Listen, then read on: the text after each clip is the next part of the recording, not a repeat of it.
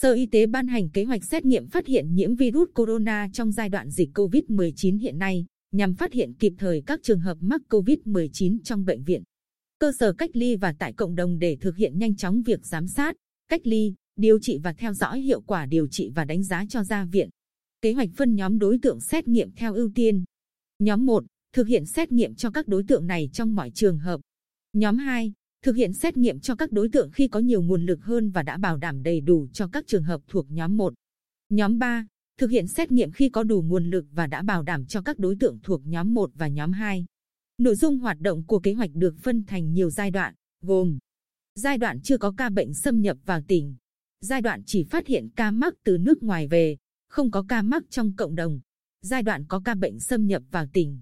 ca bệnh thứ phát trong cộng đồng và các ổ dịch khu trú, chưa lây lan rộng trong cộng đồng, giai đoạn bệnh lây lan rộng trong cộng đồng. Mỗi giai đoạn được chia thành các nhóm đối tượng ưu tiên khác nhau và chỉ định kỹ thuật xét nghiệm phù hợp. Theo Sở Y tế, Bình Định có hai phòng xét nghiệm được phép xét nghiệm, gồm phòng xét nghiệm thuộc khoa vi sinh, bệnh viện đa khoa tỉnh và khoa xét nghiệm sinh học phân tử, viện sốt xét ký sinh trùng côn trùng quy nhơn với công suất xét nghiệm khoảng 100 mẫu một ngày, nhưng chưa được phép khẳng định. Khi có kết quả xét nghiệm nghi ngờ thì mẫu sẽ được chuyển vào viện Pasteur Nha Trang để tiếp tục xét nghiệm lại.